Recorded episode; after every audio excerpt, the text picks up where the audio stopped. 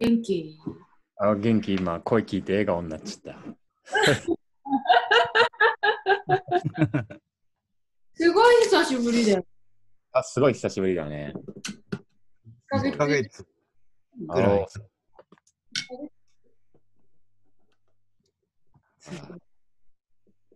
いやー、まだ寒くなんないね。さすが鹿児島だね。寒いわ、も嘘。いや、今日さ、あの、あし明日からあの青森に出発するんだけど、う。青森？うん。明日、明日はでも鹿児島市の実家に行くだけなんだけど、うん。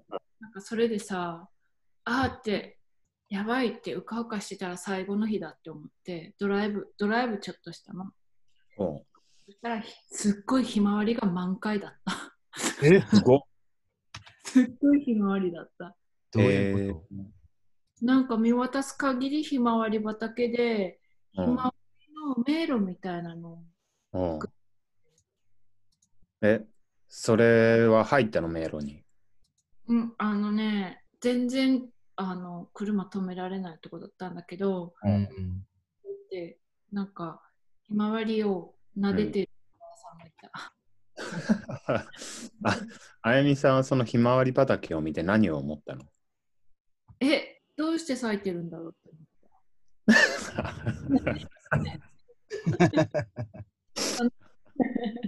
他にどうあやみさん、すげえ途切れ途切れで、あ、嘘。あ、今聞こえるけど。あ、そっか、うちのあれかもね。あの、インターネットが遠いのかもね。あ、今全然聞こえてます。よかったよかった。うんはい。そっか。え、二人とも何してたの？最近。何してた？たまちゃん何してたの？僕はね、うん。今日、今日もなんだけどね、うん。打ち合わせがあったの忘れててね、嘘、すごい。コーヒー飲んでた。すごい。毎日打ち合わせ忘れてんの、この間もさ、この収録忘れてたでしょ、あ、ポテトタイムね。うん、なんか、あの、なんだろう、いい感じに、もうし仕事、今はしないよっていう感じで忘れるのかね。自動的あに。なんだろうね。うん、毎日同じだからじゃない？え、嘘？く結構繰り返し、毎日繰り返しの、なんか新しいことないでしょ？外出ないと。うん、?OL みたいじゃん、それ。OL みたいなことすごいじゃん。無限、無限地獄だよ、だから。休日のタイミングもないし。あ、ほんと。だから、ついうか、つい忘れちゃうみたいな。だから、うんすごいね。こんな感じ。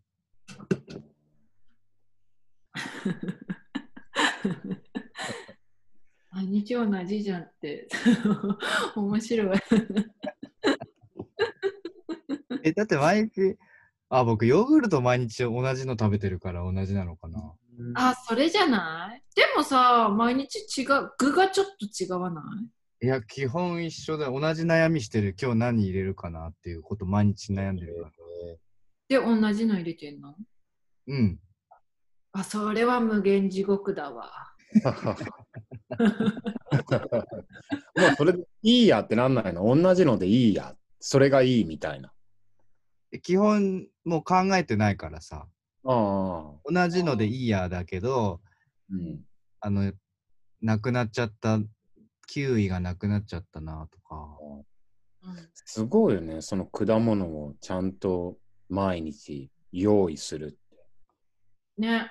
うん。もうでもスーパー行けばあるしね。でもまあでも、ね果物ってさ、すぐ腐るものもあるじゃない。ああ。だから、ドキドキしない？ちょっと。言果物買うとき。でも言ってもさ、1ヶ月ぐらい、まあ、バナナは1週間だけど、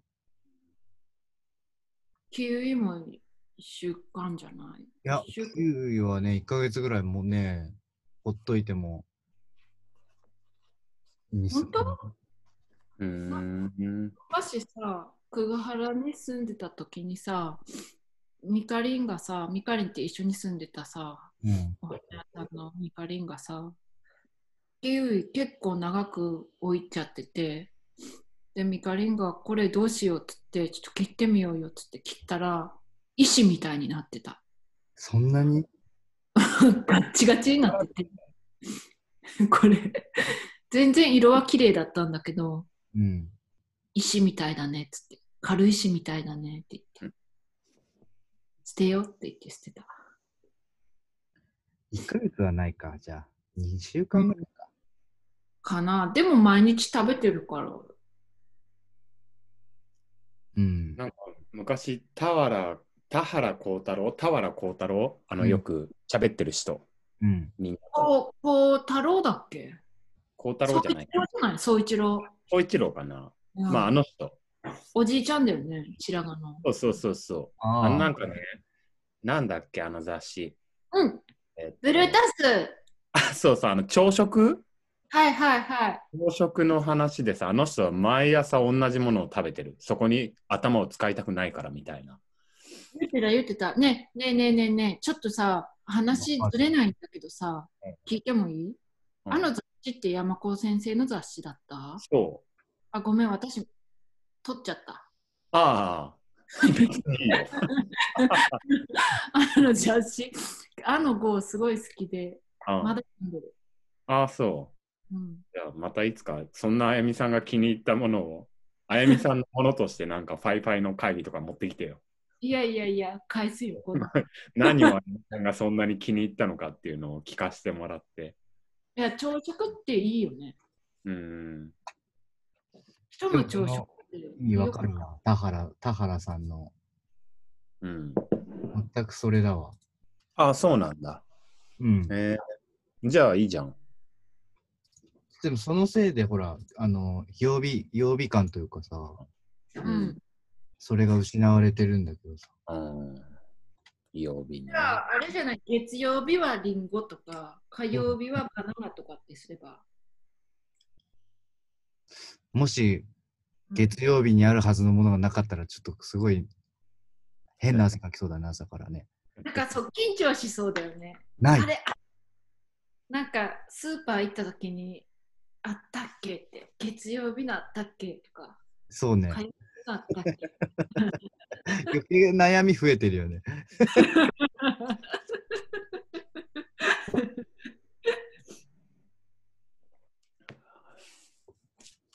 山子先生の最高の朝食をってブルータスの雑誌はうん。2011年の6月15日号だった。へえ。そうなんだ。うん。だいぶ前だね。来年で10年目だよ。うん。なるほど。まだ読んでる。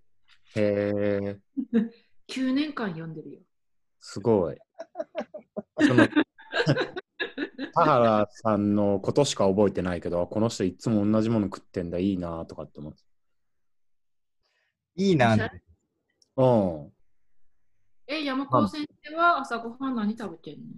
えー、なんだろう。あのー。家にあるもの？朝食、うち、基本なんかぐるぐる、なんつうの？今、姉か母が料理してくれてるから、いや、なんつうの？昼食はこれみたいな感じじゃなくて、うちやっぱ共働きだったからか、ずーっと残り物をうん。が途切れないみたいな。はい、はい。どんどん常備菜が増えていくみたいな感じだから、残ってるものをいつも食べてる。で、はいお母さんが作るかお姉ちゃんが作るかっていうのは、あの、うんはあるの？ないない、全然。ないんだ。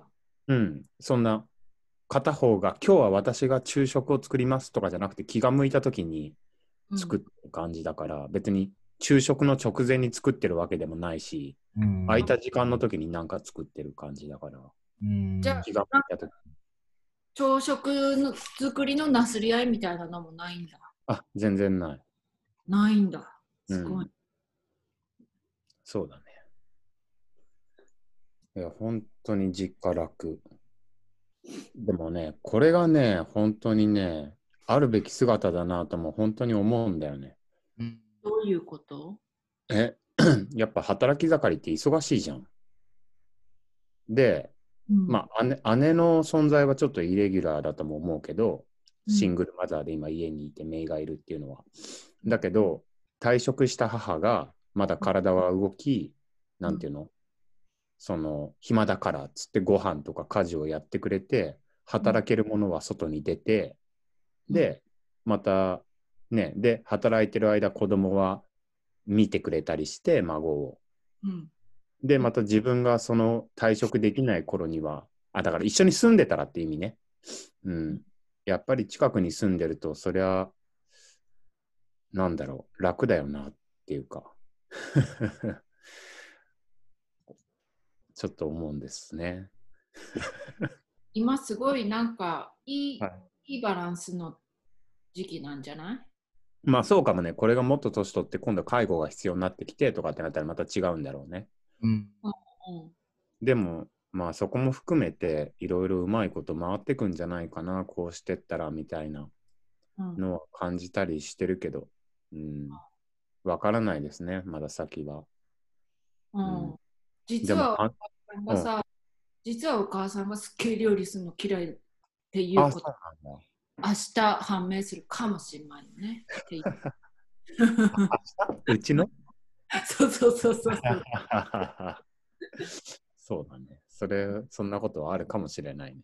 あるかもしうん。れないえー、そうなんだ、うん。いやー、そうだね。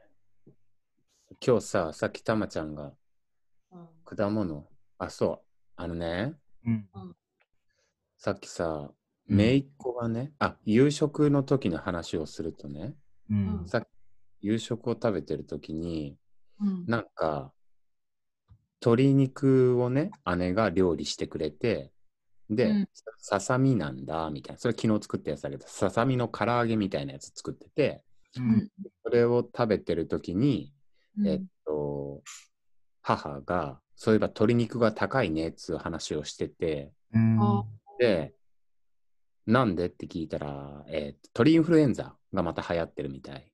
ああそうそうなんだう。ん。で、多分高くなってて、で、テレビではうん。野菜が豊作すぎてレタスとかが捨ててる、ねうん、みたいな話うんをしていて、で、うん。俺は今、うん。イノシシが多分今年はダメだよっていう、それはトンコレラで、やっぱりまだ漁は始めてないんだけど、漁師さんがそう言っていて、うんはい取れても100キロオーバーの強いやつがいなんとか生き残ってるぐらいみたいな。そんなになんだ。うん、子供と中ぐらいのやつ、まだ若いやつらは多分もう死んでていないみたいな。うーん。そうそう。で、取ったやつもトンコレラに感染してるから空気にならないみたいなことを言っていて、で、姪っ子はね、リンゴが食べたいっつってリンゴをシャクシャク食べていて、うんうんはい。いう時にね、もう本当にね、あの、で、俺は今ね、なんかベストセラーみたいなね、はい。人申請の資本論っていう本を読んでいて、人申請。そうそう、そうひそうそうそう、そういう自覚。人の新しいよ。それ知ってる？その本。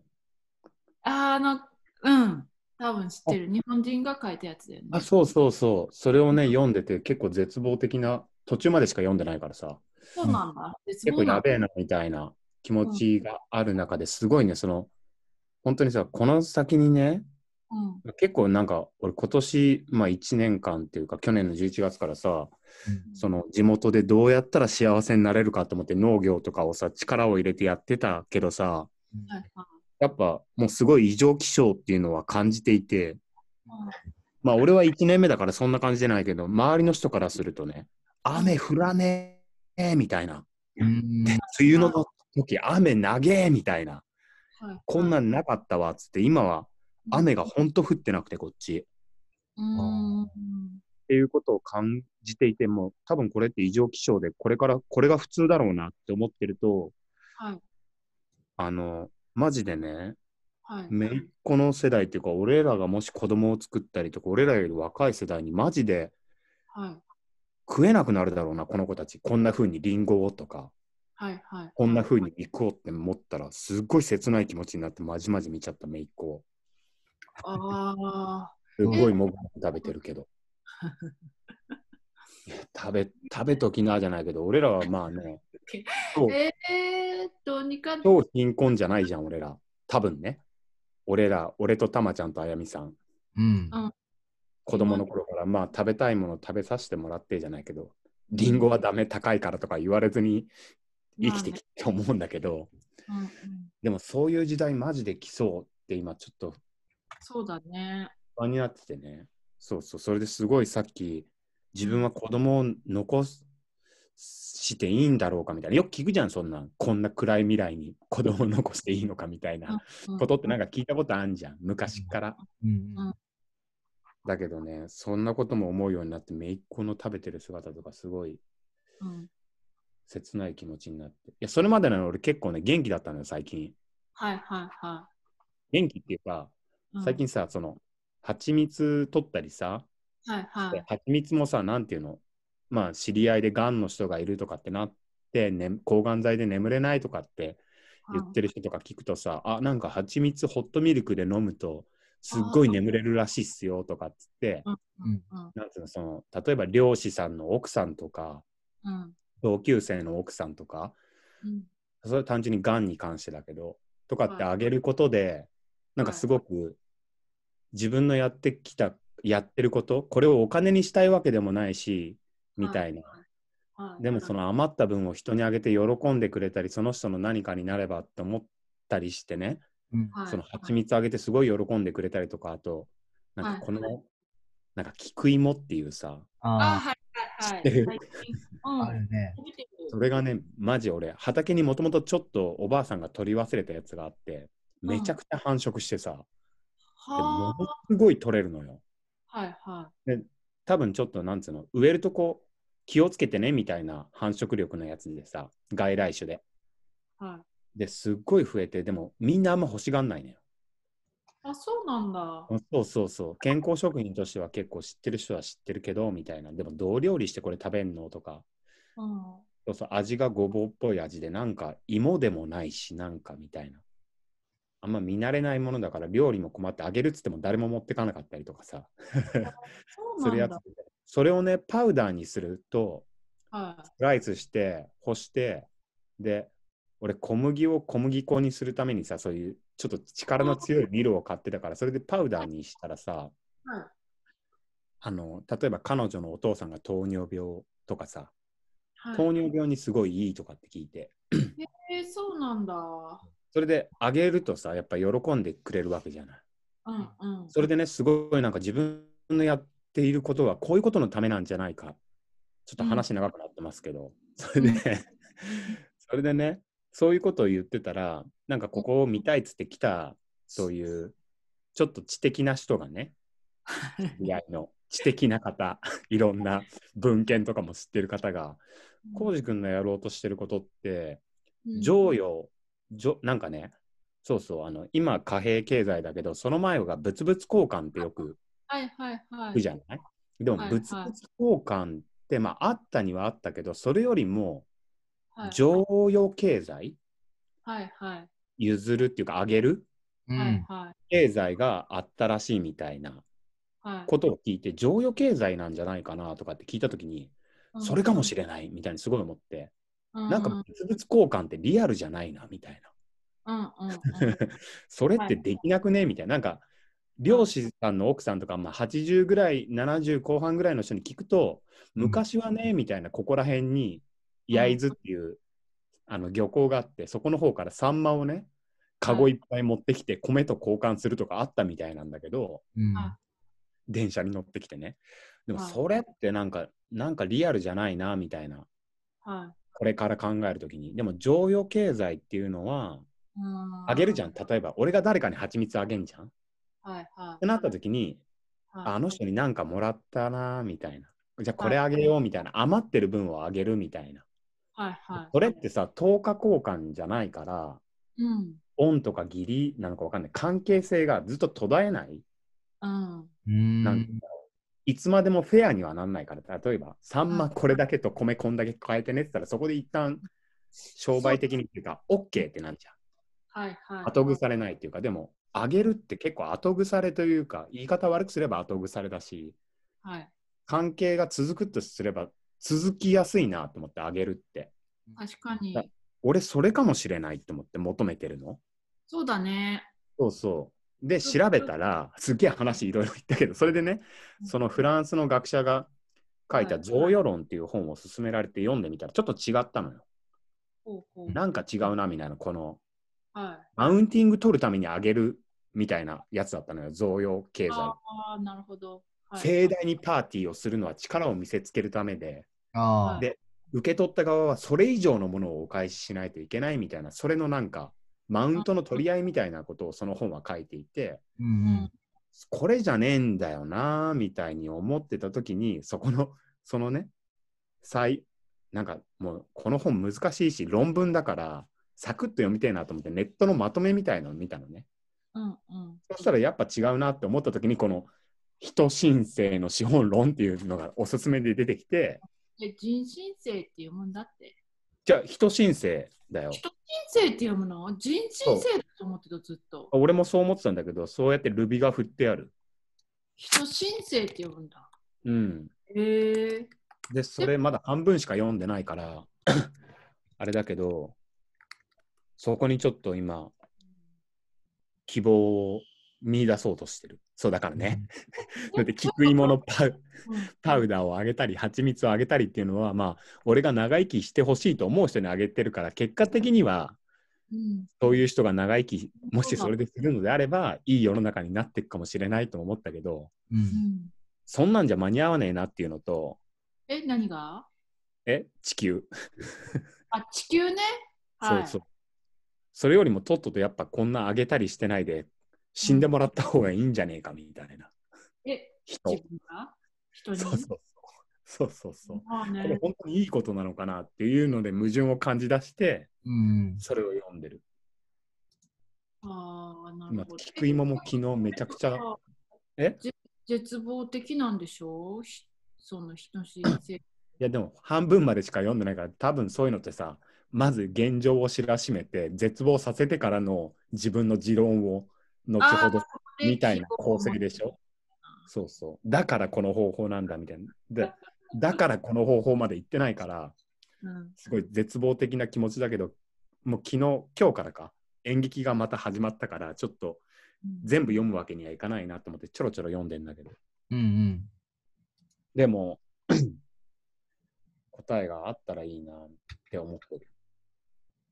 ちょっと、今ね、混乱期で、姪っ子をそんな風に見たりして、うん。すごく、いや、マジで、マジで切なくなんだよ。りんめめいっ子がリンゴをせ頬張ってね、口いっぱいに。で、8切れあるから、私は2個食べるから、コウジとママとうんたっちゃんは、たっちゃんは母親だけどね、うん2切れずつ食べれるよ、みたいに言われすごい優しい。のを見てるときに、なんか、これも成立しなくなるんだろうな、みたいな。もう俺はいや、だから、リンゴなんてさ、うん。だってここら辺でなかなか育たないし、育つけど、うん。そんなシャクシャクいっぱい食べれるようなもんじゃないし、リンゴ。今後ね、この格差がどんどん進んでいったら、でマジも、でもさ、とりあえず今あるからさ、うん、今あるのうん、食べて嬉しいねって。そうだね。その気持ちは大事だよね。今を認めるっていうね。うん。そうですね。だけど、ね。うん。このね、本に書いてあったのは、うんまあ、CO2 ごめんごめんね、こんな話ばっか、ちょっと酔ってるのもあるけど、酔ってんの？酔ってうるさいおじさんみたいになってるんだけど、これで、この2人に伝えたところで、この2人は分かってるからあれなんですけど、うんなんかね、うん。人口の、地球人口の上位、上位っていうか、その経済活動的に、だから先進国の上位、富裕層だよね。10%が、うん今地球上の CO2 のね、50%を排出してんだって。うんで、その10%の人たちが、普通の、よくわかんないけど、ヨーロッパ人程度のね、西洋人程度のうん生活をすれば、うんだいぶ地球の存命はできると。うん時間稼ぎができるって。で、うんその10%に、俺らも入ってんだって、普通に。あえ私たちはじゃあ日本人の大半はその10%だから20%の10%出しまくってるやつ？入ってますって。出しまくってる今の生活でね。車だ車だ、そうそうそう。うんそうそう。で、これがもうちょっと環境悪くなったけど、もう俺はその環境の悪さはもう、なんつうの、やっぱり外に出てる分、量とか、うんなんつうの、自然農法で量を、あの、野菜を育てたいとか、肥料を使わずにってやってると、すごい感じるのよ、如実に。環境のやばさ。はあはあ今ね。ん そうそう。なると、うんもうすぐ上位1%しか今の状態をキープできなくなるらしいのね。上位1% 1%。だから本当に超、今で言う超富裕層みたいな。はいはいはいしかだから今の生活はキープできませんよみたいな、今の生活水準ね。うんうんはいはい。ってなると、うんそんな遠くないよって思って、リンゴを食えなくなるのは簡単に。えー、やだでしょ？ーだからこそのうん人申請の資本論を読まないと。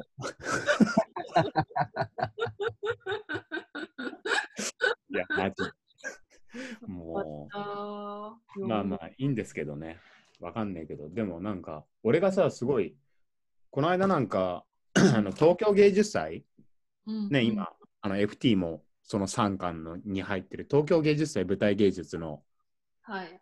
祭典のなんか、あのオンラインミーティングみたいなやつのね、あの、映像を見たんだけど、その中でね、水野和夫さんっていう経済学者がすげえ面白いことを言っていて、へえすごいなんかピンときたのよ。で、俺、演劇、やっぱり俺に合ってるメディアだわ。これからも続けようみたいな、すごくいい気持ちになって、えー、それ見れるの？まだああ、もう見れないかも。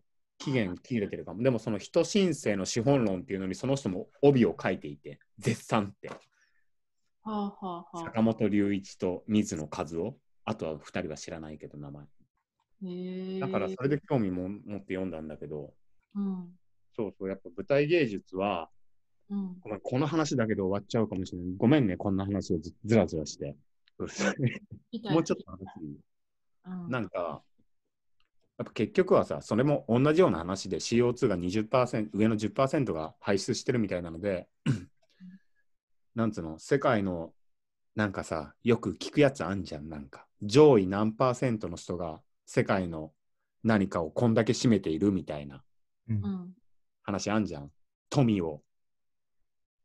世界の本当に超富裕層がこんだけ地球の富を、経済的なね、やつをうん。保有していて、みたいな。で、その水野さん水野さんが言ってていいなと思ったのは、でも演劇っていうのはやっぱ対面するコミュニケーションじゃない？はい。だから、その演劇っていうのは、ざっくり言うと、その、その大多数じゃなくて、マスメディアに、で、マスメディアっていうか、その、聞かれない声、残る何十億人の人たちの、と向かい合おうとする、なんつうの、メディアなんだと思うみたいなのを言ってて、まあ、対普通に対話だからさ、お客さんとの。まあ、こっちの言いたいことは言うけどさ、うん。そこにいる、まあ、せいぜい俺らだったら何百人に対してのコミュニケーション、はい。面と向かった。だから、い。そうそうその、マスメディアに対しての、なんていうの、少数の意見と一人一人とちゃんと向き合えるメディアなんだみたいな。はいだからこそ、舞台芸術はいいみたいな。これか、その経済学者だけど、舞台芸術はいいと思うよみたいなことを言ってて、そうそそうそう、その弱者側じゃないけど、弱者ってわけじゃないけどね。う。うんうん。と思って俺はこれからも演劇は続けていきたいと思ってる。うーん。ちょっとあんまうまいこと説明できないけど、なんかうん演劇いいなってすごい思ったんだよね。えー、なんかちょっとだけ分かったような気がするけど、山高先生は世界を救うために演劇をやってるってことだよね。そうですね。うん、いいね。いや、本当にそんなことできんの。だからそれよりも、俺のドキュメンタリーを作るよりも、人申請の資本論をうん。配った方がいいと思うけどね。そ、なんで？あでも、そのドキュメンタリーを作る俺が人申請の資本論を読んでいるっていうことでもいいね。でも回りくどくて。でも俺は今、あじゃあ、どんどん答え、じゃあ山崎のドキュメンタリーが3月 ,3 月に公開されるんだよね。うん。それを読むと、人申請の資本論をうん、蓄えた山崎の意見を聞けるってことだよね。そうそうそう。うん、今どんどん答えに向かってる気がする。え、何どんどん真理に向かってる気がする。言うてるわけのでも山本先生って私的には常に真理な気がする。ああそう言ってもらえたら。でもね、うん、今日さ、すごい、あやみさんがさ、うん、次、油まみれの殺人のなんかをって、次今日、お女殺し油地獄。そうそう、っていうのをね、油地獄。うんこのあやみさんが今日やりたいって LINE に流していて、ファイファイのたまちゃん。うん。そうそう。次のファイ公演でね。そうそう油まみれのうん。油まみれののシーンがあるはい。の。で、みんなで油まみれでそういう殺人とかみんな悪人でいいよねみたいな。うん。うんみんなで油まみれながら演劇やろうよみたいな こと言ってて、そういうのもいいなってすごい思うんだよね。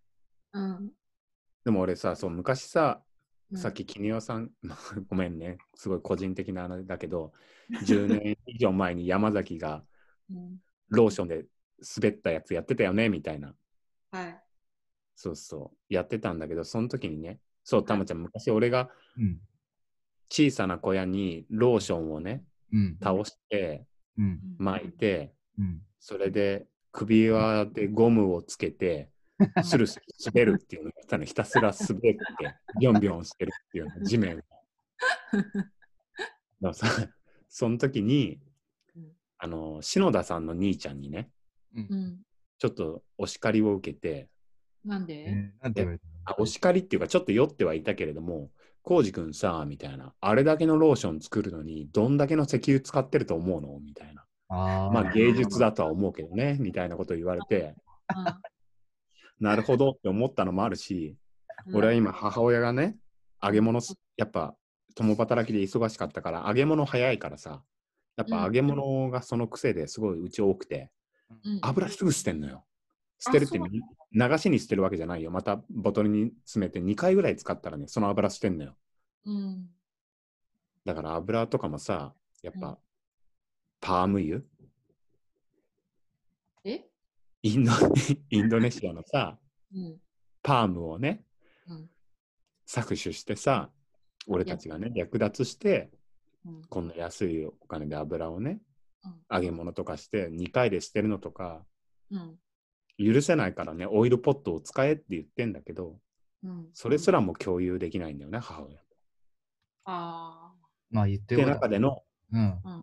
あやみさんの油地獄、あ。うん。油地獄やりたいな、みたいな俺は。うん。なんかそういう矛盾も抱えてるけどね。ちょっとあ思ってんのは、紅花を作りまくって、紅花を絞絞ってるっていう。で そこから行くんだ。ここからね、絞ろうよ。うん、あそこから俺らは意識が違いますよっていう。俺たちの油は普通じゃねえ。そうそうそう自家発電だから。だからその油、まあでもね、その油を作るためにもうん、またね、どこからの土地からさ、うん搾取はしないといけないんだよね。じゃあやっぱさ搾取してるってことをさああ受け入れた方がいいのかもね。そうだね。そうそうそうそう。そうそうそう。うんそうですね。それそう、もう本当そうだから。うんその上でね、うんだから油を。搾取してるってことっていうかさもうあの女殺し油地獄をやるって思った時点でもう悪人ってことだよね。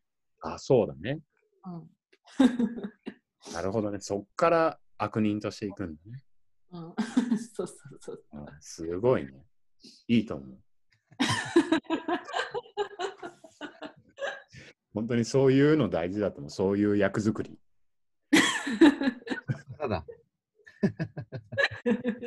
本当の悪人からのね。そうそうそうそう。もうもうすでに悪人っていう。うん作ってないけど悪人っていうね。そうだね。悪人が悪人の裏地獄で。ね、ナチュラルボーン悪人だよね。ファイファイって。うん。いいや、それは。そういうことだ大事なことだと思う。そうなんだよ。はあ。でも自覚自覚するってだけでもすごいよ。そうそうそう。の本当に物にあ本当に溢れてるなって部屋見ても。うんまあまあいいいいんです。そういううん日本に生まれて、だからこそやれることもあると思うので。大変。でも本当、ううん。ん、本当に子供を残すためには、うん。子供を作ると決めるのであれば、うん。そのね、うん。どうにかするっていう覚悟を作らなければいそうだね。けないってすごい思った。うん。いや、う産むの怖いからやめとこうじゃなくね、うん、芸術家としては。あれじゃない？本気であと100年続く地球をうん、作ろうぜっていう。そうそうそう。まあ、結構精神論だけどね、俺は。あそうなんだ。うんこういうやっぱこの、すごい研究とかしてる人の本を読むと、うん学者も大事だなって、本当に学者様って思った。でも、いまだにマルクスとか調べてんだね。マルクスってそんなすごい人だったんだね。え100年以上前に死んでるのに。そうだね。そんなその人の考えたことがすごかったんで、別に読んだことないけど、俺。てかさ、死んだからし調べてるんじゃないの？生きてたら聞くじゃん。あそっか。うん、今、普通100に年前。そうだ。100年前の人、そんな調べんだって。100年前だからじゃないの？いや、でも絶対俺、別に100年後に調べらんないし、みたいな。だってさ、そ2500年前のさ、ブッダのことすら調べてるよ。いまだに。確かでも、そんだけブッダがなんかすごかったんでしょ？いや、でももしかしたら2500年経ったから、すごいのか、今。ああ。普通の人だったっていう？実は。私すごいあのさ、ブッダがさ、お腹が減りすぎてさ、ミルク飲んでさ、うめーってなるシーンがすっごい好きなんだけど。へえそんなんあるんだ。もうあの、なんだっけ、断食してて、断食うんきつすぎるーってなった時に、うん歩いてるお姉さんに、ミルクくださいって言って、ミルク飲んじゃった。断食無理で。ああ、そういうことか。ミルクうめーってのはすごい可愛いよね。でもそれって普通じゃない？うん普通だね。でも、そんだけ腹減らないと分かんないからさ。ミルクのうまさ。もう俺、インスタントコーヒーと普通のコーヒーのうまさももう違い分かんなくなってるからね。今の生活。いいねまあ、そっか。どっちも美味しいとは思う。違いはわかるんじゃない？違いは分かる。違いはわかるよ。励ましてほしいわけじゃなかったんだ。そんな、そんな展開だった？そんなとこで終わっちゃったと思って。本当になんとの違いがわかる男ってことね。そうそうそう、インスタントコーヒーとね。違いじゃん。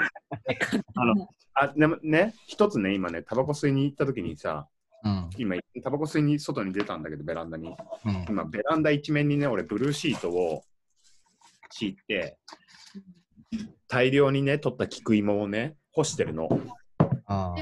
何しようと思って。うん。でね、この人申請の資本論で、うん。なんか、あのね、すごい矛盾のことを書いてんだけど、はい。でね、俺が今感じてる矛盾はそれで、あこの人申請の資本論のね、全般を、うん。前半ね、うん。を要約すると、その矛盾っていうのはね、俺が今共演してる俳優さんで、はい。糖尿病の人がいるのね。え、何？糖尿病の人。ああ、そうなんだ。そうそうで、俺はその人が、まあ、俳優としてね、続けてほしいから、その菊芋のパウダーをさ、作るのはあ、はい。結構手間なんだけど、まあでも、そういうことのためにって思って、うん俺が菊芋のパウダーをあげるじゃん。うん。そうすると、逆にそれで健康になるわけじゃなくて、おはい。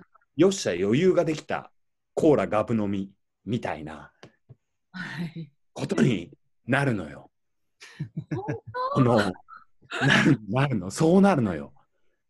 で、当資本主義があの、ーうん。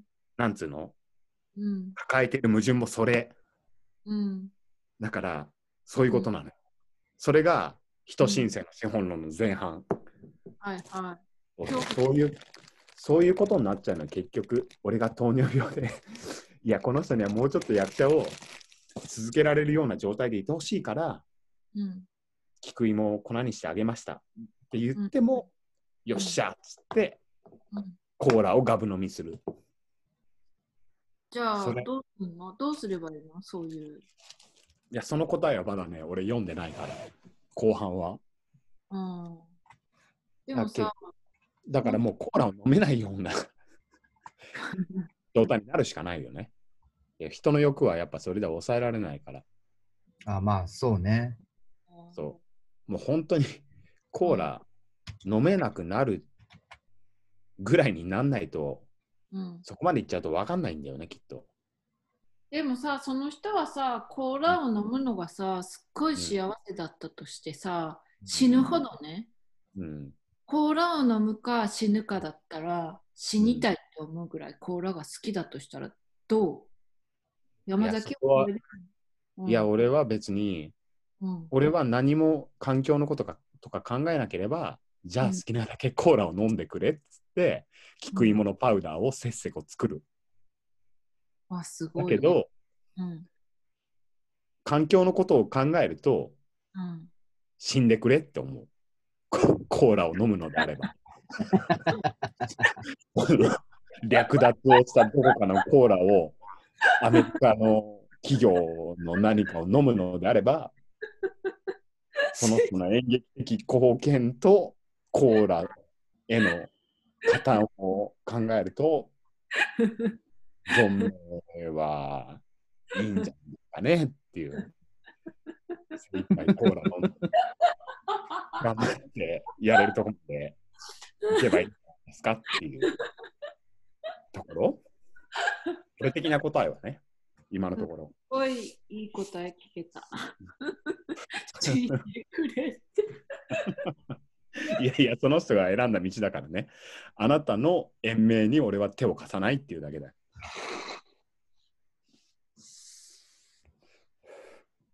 難しいもんだよね。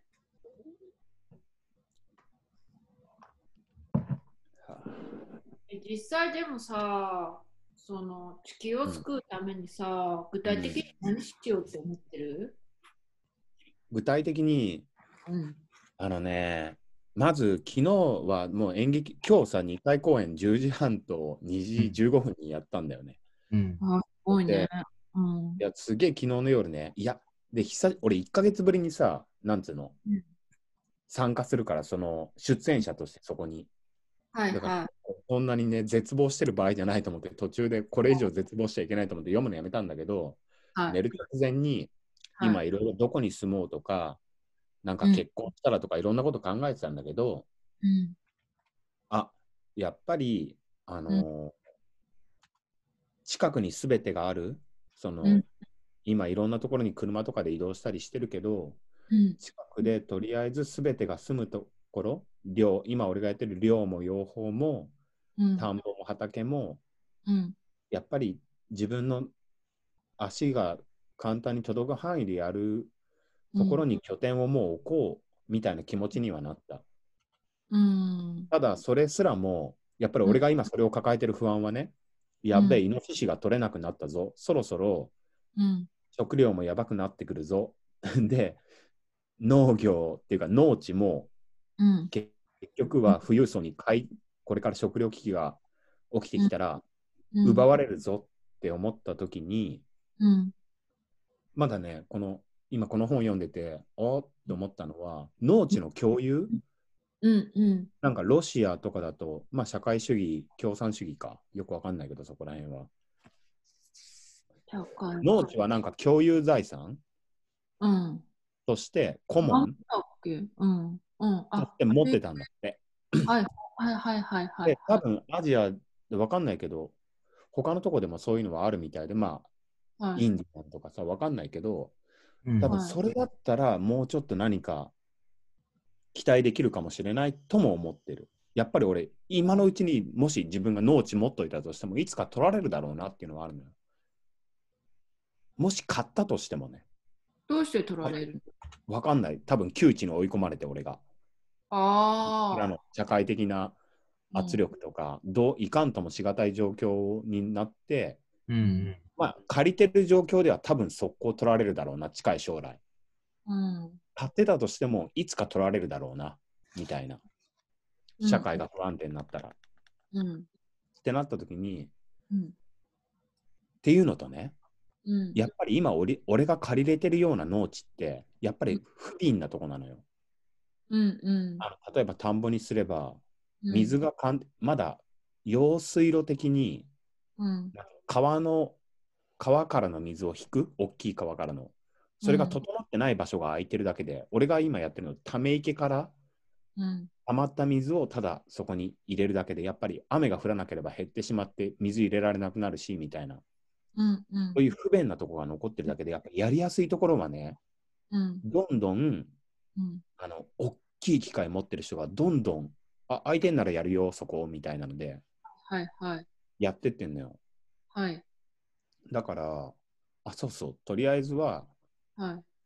いやどうしたらいいのかわかんねえわそれはえ？見立ち的にを作る、作るためにどうすればいいかわかんないってこと？わかんない。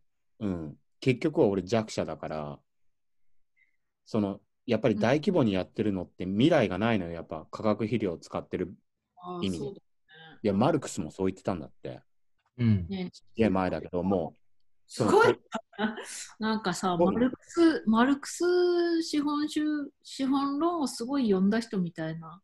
いやいや、俺はその人の解釈を読んでるだけで、やっぱり、まあ、それは今この、まあ、それは、まあ、本読めばわかることなんだけど、この人はマルクスの、なんつうの、自分でちゃんと本に出したもの以外のものを今、うん世界中の学者が集まって、例えば、いなんつうの、メモとか、友人に出した手紙とか、そういうのも全部はい。まとめて、新たにマルクスが本に出してない部分で、出せなかった部分で何を考えていたのか、何をどうしていたのかってことを今、世界の学者が集まって作ってんだって。メガっていうあ、MEGA、メガ何かを作ってるらしいのよ、マルクスの。確かにマルクスのその資本資本論って資本主義はやばいとは書いてるけど、じゃあどうすればいいかって書いてる。そ。こまでまとめれてなかったみたいで、でもすごい。それだとやっぱりなんか俺は福岡さんが、福岡正信さんが言ってるような、うん、なんていうの、土地からの搾取、どんどん土が疲弊してってるとか、そういうこともすごい、マルクスはもう問題視してたんだって。100年以上前に。でも100年以上前からやばかったんだななんか100年ぐらい前は、ぁうん。100年以上前だけど、どっかの島にすごい海鳥がいて、その糞がうん。すごい溜まってて、それが、うん。なんていうの、石みたいになって、うんそれが肥料としてすごいいいっていうのを、その土地の人たちは知ってたんだって、その島の人たちは。うん。うんだけど、そこを外国からあれがいいらしいぞって言って持ってっちゃって、うんそういう戦争も起きたんだって。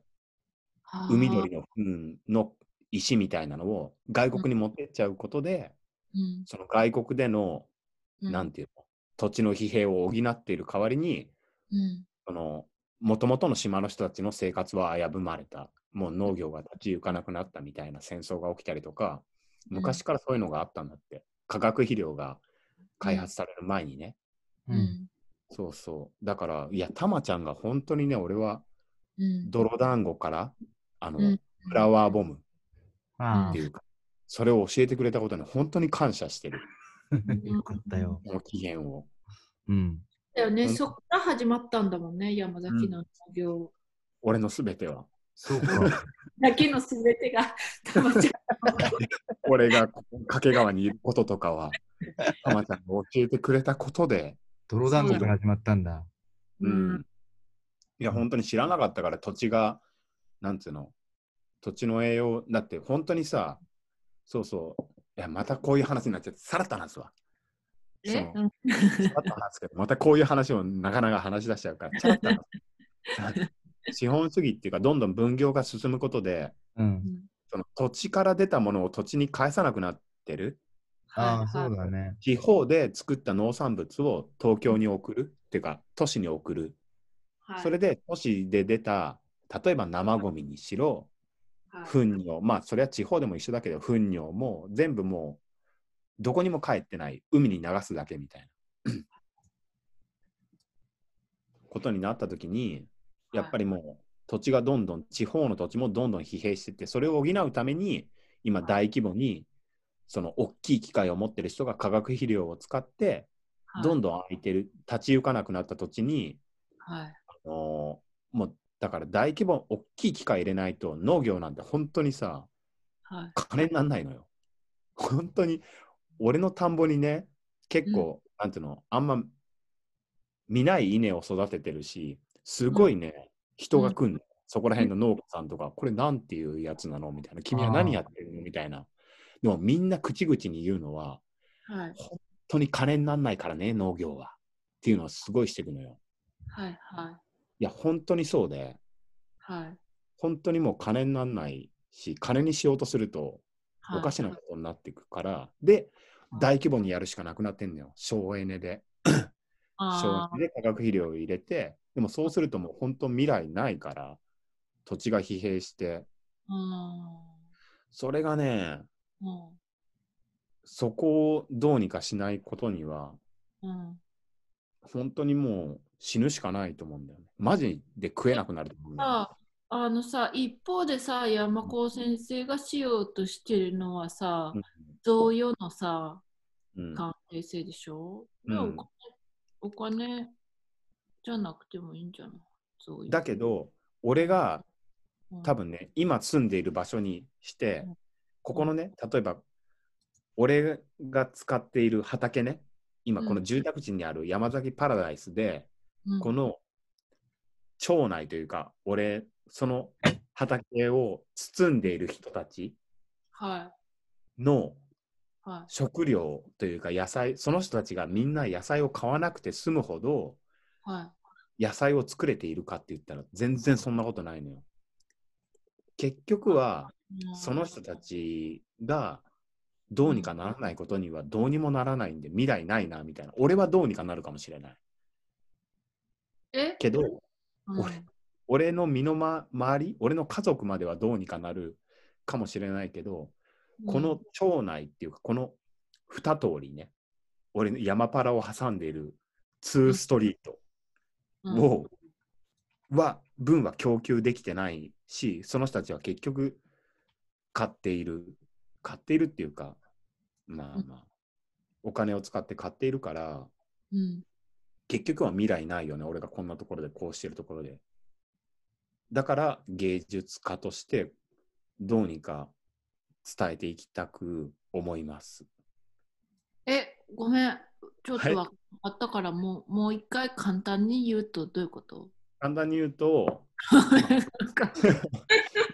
俺が今山崎パラダイスをうん。家の隣の隣でやっている。で、うんこの土地の広さは多分家がうん。8棟は建つ広さはあると思う。はい、庭は付きでい。だけど、うん、俺がその農地を使って供給できている分は、せいぜいうちの分プラスうん、週に一度程度誰かに物をあげるこの近隣のね、うん、この何世帯かこの山パラを囲んでいる世帯に週に一度程度なんかたまたま会った時とかにこの野菜持ってきますっていう程度のうん過剰分しか作れていない。うん。余り分、人にあげる分は作れていない。っはい。て考えると、こんな地方ですらこんな状況なんだから、うん、まあ、まずもうん。う、なんて言うんだろう。なんて言うんでしょう。し無理。無理。なんで無理なの？だって自分自分たちは十分食べれてるでも。俺が作っ、俺が占有してる土地は8世帯分。8世帯分の農地を家が建つとしたらね、うん、この俺のこの2ストリート、2ストリート、2通り分の中で俺がこんだけの農地を地方で占有したところで自分自分しかできない。ってなると、うんまあ、この土地成立してないじゃん、今。なんで？こだってみんな、俺、俺、だってこれだけの土地をこの地域で、この今住んでる地域、町内で使って、俺の家族分しか、しかも田んぼは外にあって、俺の家族分すら米は 収穫できていない。うん。満足、あ贅沢言わなければ、肉は大丈夫、全然。でもそれも外の土地で取ってるやつだし、うん結局は、うん。あのね、成立してないんだよ。俺の家族以来、以外。え、でもさ、成立してるしてないの物差しがさ、うん、い都会的すぎるんじゃない？や、だってもうここも都会だもん。まあ、た都会だけどさ、そこもみんな都会だもん。いや、だってさ。いやもっと過疎化してると都会じゃなくて、してる土地はたくさんあるよ。そうだね。まあ、俺は過疎化してるところに住んでないからさだ。からさ、その8棟分っていうのもさ、その東京とかさ、市、都市、都市そうだね。都市の中でもね、ょ、うん、そうね、こお金使う人たちの距離感だもんね。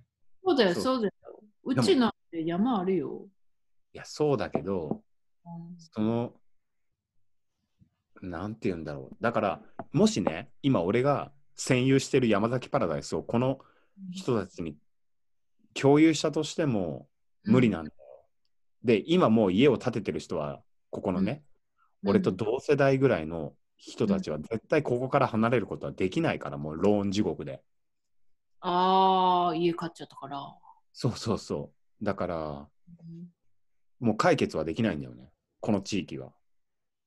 このち地域での。俺の地域は。だいぶ田舎なのに。って思うとね、まあまあいろいろ、まだ答えは見つかんないし、行き詰まってもいる。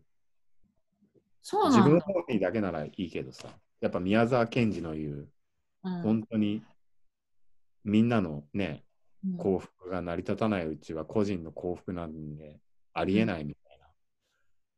もう早速イノシシ取れなくなったことでもう本当に痛感しちゃって俺は。ああ、それは、そうか。こんな早く来ると思わなかったんだよね、イノシシが取れなくなる時が。かでもあの最近またぎ読んでるんだけどさ。おう。またぎ読んだことある？アニメの？漫画の？漫画漫画。はいはい。買った。感動した。またぎじゃねえかな俺。うん。あれだよね。釣り吉三平の人じゃない、うん、そうそうそうそうそうそうそう。だよね、前読んだけど覚えてねえな。うっそ感動したよ。持ってるかな？それでさそのなんだっけ？の3年に一度取れなくなるって言ってたよ。な。あ、そうなんだ。でもわかんない。でも山崎が持感じてってました、またぎ。そうだよね。山崎が感じてるあれは、でもそうなのね。いや、多分そうだと思う。で、イノシシ、もし本当に漁師さんから今聞いてる状況が本当なのであれば、うん、いや、本当でしわかんない。でも、まだその時3日しか漁に出てねえっつってたから。まあ、夏の有害駆除とかも含めて、本当に子供、ょ。イノシシの子供が全然いねえみたいに言ってて。で、山に入るからのたれ死んでるやつがいるって言ってたから、でもそれ本当だよね。ほいや、本当って、嘘ってことはないけどさ。あのこの山が続いてる地続きのや、えっと、愛知県と長野県とうん神奈川、うん。まあ、静岡県と地続きで続いてるところは、イノシシが多分一気にいなくなるだろうから、で、まだトンコレラが、うん。あの感染してないイノシシが残っているところから、この壊滅した、ここに。にまた山伝いに戻ってくるまので、これまでのように取れるようになるには、うんどれだけかかんのかわかんないな、みたいな。そんなに？いや、わかんない。俺が、すごい深刻だっ。て、うん。いや、すげえ深刻だと思うんだよね。で、うん逆にもうそのトンコレラから逃げるイノシシが、うん。どこにいるの、どこまで残るかもわかんないよね。すごい感染力だっていうから。っうん。て思うと、ね、どんどん、もし、あの、追いやってしまえば、イノシシがの生息域をどんどん追いやっているとすれば、うん。本当に、まあ、日本オオカミが絶滅したように、イノシシもうん。絶滅っていうのも全然あり得るな、みたいな、今。え。え食いたくねえから俺。っていうのもあって狩猟を始めたのにまずイノシシがいなくなりまだ鹿はねうん。増える一方でまだ取ってくださいとか言ってるけどうん。うんメスを狙って取ってくださいとかやっぱり。すごい。漁の申請に行ったらそういう冊子を渡されたけどそうなんだ。まあ鹿も別にまあ鹿が先か人が先かわかんないけどまあ鹿が先だろうね人よりえ、決滅するのが？うんで、鹿の方が先なんだ。え先じゃない？人間がその前に人間が山食い尽くすと思うよ。鹿が食えないぐらいに。鹿が生きていけなく、増えれなくなって死ぬぐらいまで。いや、またまた、まあ、まあ、ここまでで、この話は。だからマジで。いや、マジで。もう、本当にね、本当に恐ろしいんだよね。この恐ろしさをうん本当に伝えたいんだけど、伝わった。すごい伝わった。まあ、こんなのが本当にただの9であれば本当に嬉しいんだけど、多分本当だと思うんだよ。ええでもさ、そういうことをさ、感じれる人が少ないじゃない。まあそうだね。でも、富裕層だから感じられてるのもあるから、だから本当にさ、ホームレスがすごいんだろうね。敏感？敏敏感っていうか、ホームレスが本当に、なんていうの、人のゴミを食べてじゃないけど、うんこの余った分を、うんね、過剰な分をうんうまいこと、ね、利用して、うん地球への負荷もあんまりかけずに生きてって一番未来的なんじゃないかなみたいな。確かに。え頭いいんじゃないかな、東京のホームレス、多摩川あたりうん。頭良さその。うん。まあどうかわかんないけどな、本当のところは。そのホームレスも多分先に殺されるだろうけど。資本主義の富裕層に。うん。実際殺されてるしね。うん。まあ、まあまあ、演劇、どう？たまちゃん、え？こんな話を聞かされて、どう？長々。いや、こういう話したいじゃん。どっちかといえば、うん、いや、大事な話だとは思うけどね。でもな本当にもうエコバッグとかさ、今のなんていうの、うんエコカーっていうか、うん。っていうのも必要なことだけど、うん。いや結局はさっきの菊芋パウダーをあげてコカ・コーラを飲む人みたいな話みたいで、やっぱりそれは超えられないらしいから、そうそう、みたいだよ。なんか本当に、なんていうの？あのー、たいなんかね、さまた、なんか昔、その、宗教はうん。その大衆のアヘンだって誰かが言ったらしいの。はいはい。みたいなので、このエコ活動、今のエコ活動っていうか、緑の、なんていうの再生可能エネルギーをどうのこうのみたいなのも、うん今の時代の大衆のアヘンで、なんか、ただの気休めでしかないって。この富裕層が安心するためだけの。マルクスが言ったんだって。マルクスが言ったんだ。そうそうそう、マルクスだ。散々読んでたのに忘れてた。みたいなもんなんだって、やっぱりもうこれは止まんないんだって。うん。欲が。そうやってコカ・コーラ飲んじゃうんだよ。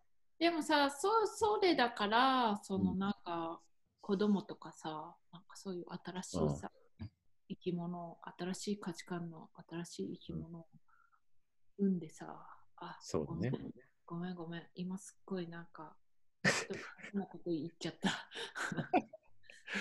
変なこと言っちゃった。いや、でも本当に、グレタさんとかね、あんま別にあんま何も考えてなかったけど、Z 世代ね。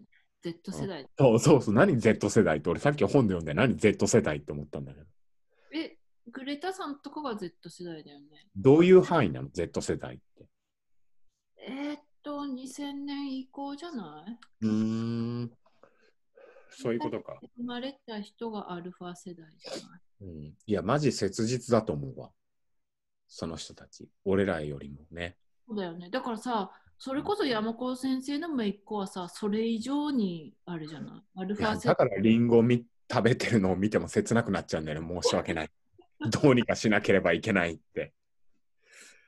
そうだね。うん、まあでも、うん油まみれはやりたいっていうこのエゴね。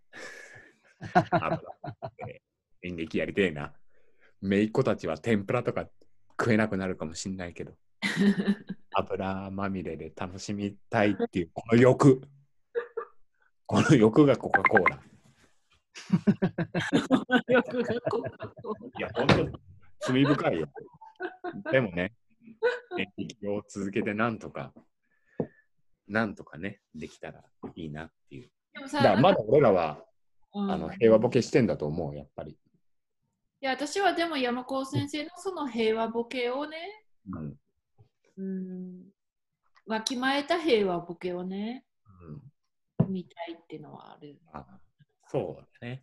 ごめんね、また俺を励ます会みたいになっちゃったから。い やもうこのだってポテトタイム自体が山崎山崎大好きなや話を聞くっていうね。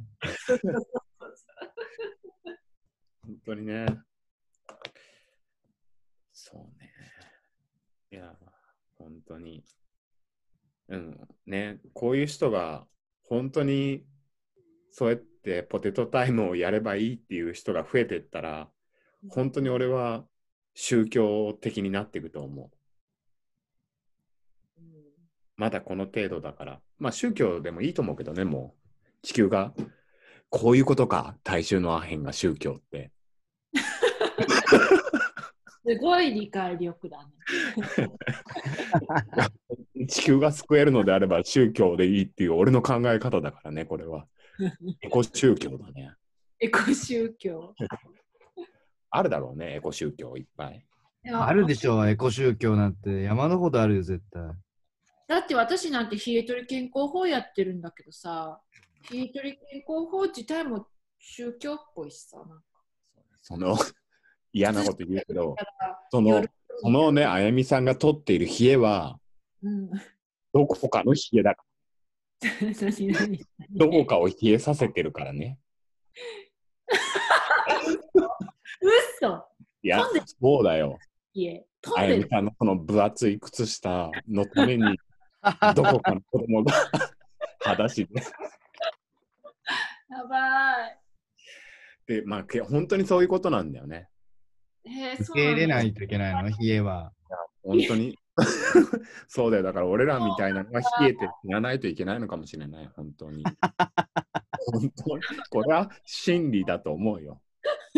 でも、あやみさんがそれ以上のね、啓蒙活動をするのであれば、冷え冷えを取りの取って長生きして、行けばいいと思う。でも、その、冷え、冷えの被害者がまた増えるってことでしょ？いや、冷えの被害者被害者を増やさないために、これ以上、私の冷えはごめん、略奪したどこかの、どこかの冷えを。だけど、未来的にうん私はさらに多くのぬくもりを、靴下を、靴下。みんなが靴下を履ける世の中にしたいと思うっていう、できると思うっていうことで、冷えを取って長生きするのであればいいと思う。俺も今そこです救われてるから、今、自分が。え、どういうこと？ん？俺がこういうことしてるけど、俺の 文化、結局さ、アップルとかも、まあ、この話でまた終わっちゃうかな、アップルとか、俺さ、文化庁のね、やつを申請してさ、まだ使える Mac を母親に渡して、俺は新しい Mac を買ってとか、はい。で、電動工具も欲しくて、今リチウム、リチウムイオンバッテリはいはいーのはい。工具とかを使っているけれども、文化庁のお金を使って、はで、芸術家にはお金は使っていいと思う。俺ももらえばいいと思う、国のお金をって思ってるけど、そのリチウムを取るために、どこかの国の子たちが、俺らが電動工具を使うために、リチウムか何か忘れたけど、その、すごい子供がうん。杭と金槌みたいなのを使って、リチウムを採掘しているっていうね、は略奪をやっぱり俺らはしてるわけで、でもそれ以上のい。はその子たちに、その子たちには届かないかもしれないけど、まあ別に金をくれば届くけどさ、金は申し訳ないけど、送ってもいいけど、まだその決断はしてないから、それ以上にその その子その子たい。ちでもがさ、あれじゃない？あのさ、そういう子供たちにさ、お金を送るために文化庁からお金をもらうっていうの。いや本当はだから、俺らが金払うんじゃなくて、もっと、あのプライベートジェットとかに乗ってるやつが、うんやつって言っちゃったけど、そういう人たちのお金をそこにうん送るのが、だって俺らがどんどん疲弊していくだけじゃん。俺らはだって、あやみさんもたまちゃんもさ、うんその人たちの冷えを、靴下を送りたいじゃないけど、送りたいね。送りたいでしょ？そうね。でも、って思いながらも、でも、だから俺らは芸術活動、いやー、偉そうに言うな。結局は富裕層の芸術活動だけど、うん、そういう気持ちはあるからさ。うん。だからそれ以上のお返しがね、だから、あゆみさんが今、冷えを取ってたり、俺がリチウムを使って工具を使ったりっていう、自分の私利私欲以上のものを社会に何か定義、提示できるのであれば、うんまあお金は送ってもいいけども、あの送ればいいんだけどね。でも俺らが疲弊して、そこからまたファストファッションに走っちゃったら意味ないから。うんそうだね。うんで、ファストファッションに今走ってないの？山崎は。また走り出してる。でも、でも、いやいやいや、いやいや、ちょっと新しいヒートテック欲しいな、この白い極暖ヒートテックくすんできたからって思ったけど、そこは思いとどまった。なんかね、私それすっごい有力情報聞いたんだけどね。うん。汗かくんだったらヒートテックやめた方がいいよって言ってた。いやー、確かにね、もうジムに通ってるようなもんだよね。そうそうそうそう。だから、あの、まあ、あの、シルクとか、うん。なんかそういうのの方がいいって言ってたよ。青森の人が。シルクか。まあ、それも日本国内で作ってね。いや、でもそういうのは回り回って、やっぱり略奪してるから、まあ、シルクは、ちょっと待って いや、俺の答えは、くすん、肉の方が略奪してるでしょ。いや、そうだけどね。でも、もう俺は買ってしまったから、超極暖を、去年。でも、その白のくすみを気にするぐらい、そんなこと気にしな、気にして新しいものを買うんじゃなく、くすんだ白い極暖、超極暖を今年は着るって決めて、うんユニクロの年末大感謝祭みたいなそういうのには乗らないことにした。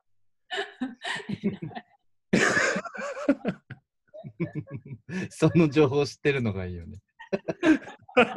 いや、やっぱ買いたくなったからヒートテック、安いんだ、ヒートテックって思って。大感謝祭の情報を知れてるのいいよね。いや、すげえチェックして迷ったもん、買いに行くかどうか。お店までは行った。お店までは行って、商品を見て。思いとどまって帰ってきた。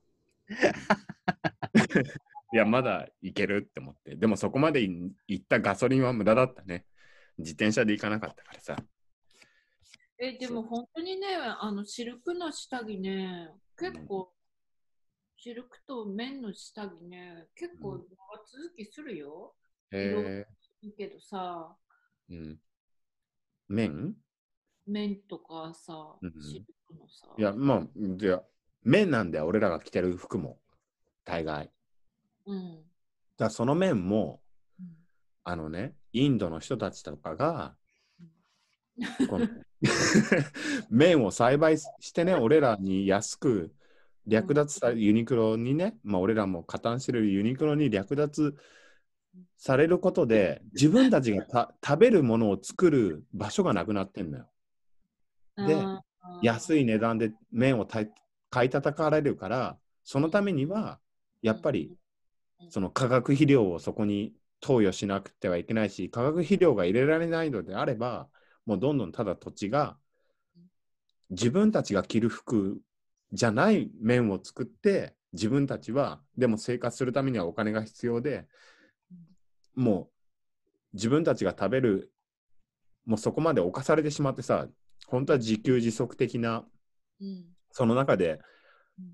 どうにか回っていた経済を、うん。なんかそうやってね、取られ、もうどうしてもお金に頼るしかなくなってしまって、麺を作るしかなくなってしまって、みたいな。もう後戻りできなく、俺らが着てる麺を。もうでも取ってしまったから、この麺はうん。だからこの麺をなるべくな、大事に着ようみたいな。いいじゃん。最あうん、そうだね。物を大切にってことか。そうそうそう、ものを大切に、まずはしないとね、もうしょうがないから、この今喋ってるこの Mac も、新しく買ってしまった iPhone SE も、もう Apple に加担してしまったから、うんまあまた加担するかもしれないけど、この iPhone が壊れたら。でも別に加担しなくてもいいんじゃない？そうですかね。やっぱり Apple のブランド力は強いですね。全然、あの、アップルじゃなくても全然いける。確かにね。うんまあでも結局はこんなスマホ作ってるとこなんで全部一緒でスマホ使ってる時点であんま変わんないんだと思いや、オーガニックスマートフォンっていうのがあるんですよ。う。まあ、本当に？本当にある、本当にある。あそうなんだ。そんなのあるんだ。うん。結構高いんだけど、うんでも、あの、いやそのね、あゆみさん、あ、わかんない。その高い分で還元できてるのかもしれないけど、ペアトレードスマートフォン。ペアトレード。そんなのすごい。うんじゃあ、次は、それ買おうよ。文化庁のお金もらって。うん。まあ、嫌なの？ん？ペアトレードなのに。だから、うん、アトレードなのにアップルを選ぶの？いや、いや、わかんない。次、このスマホが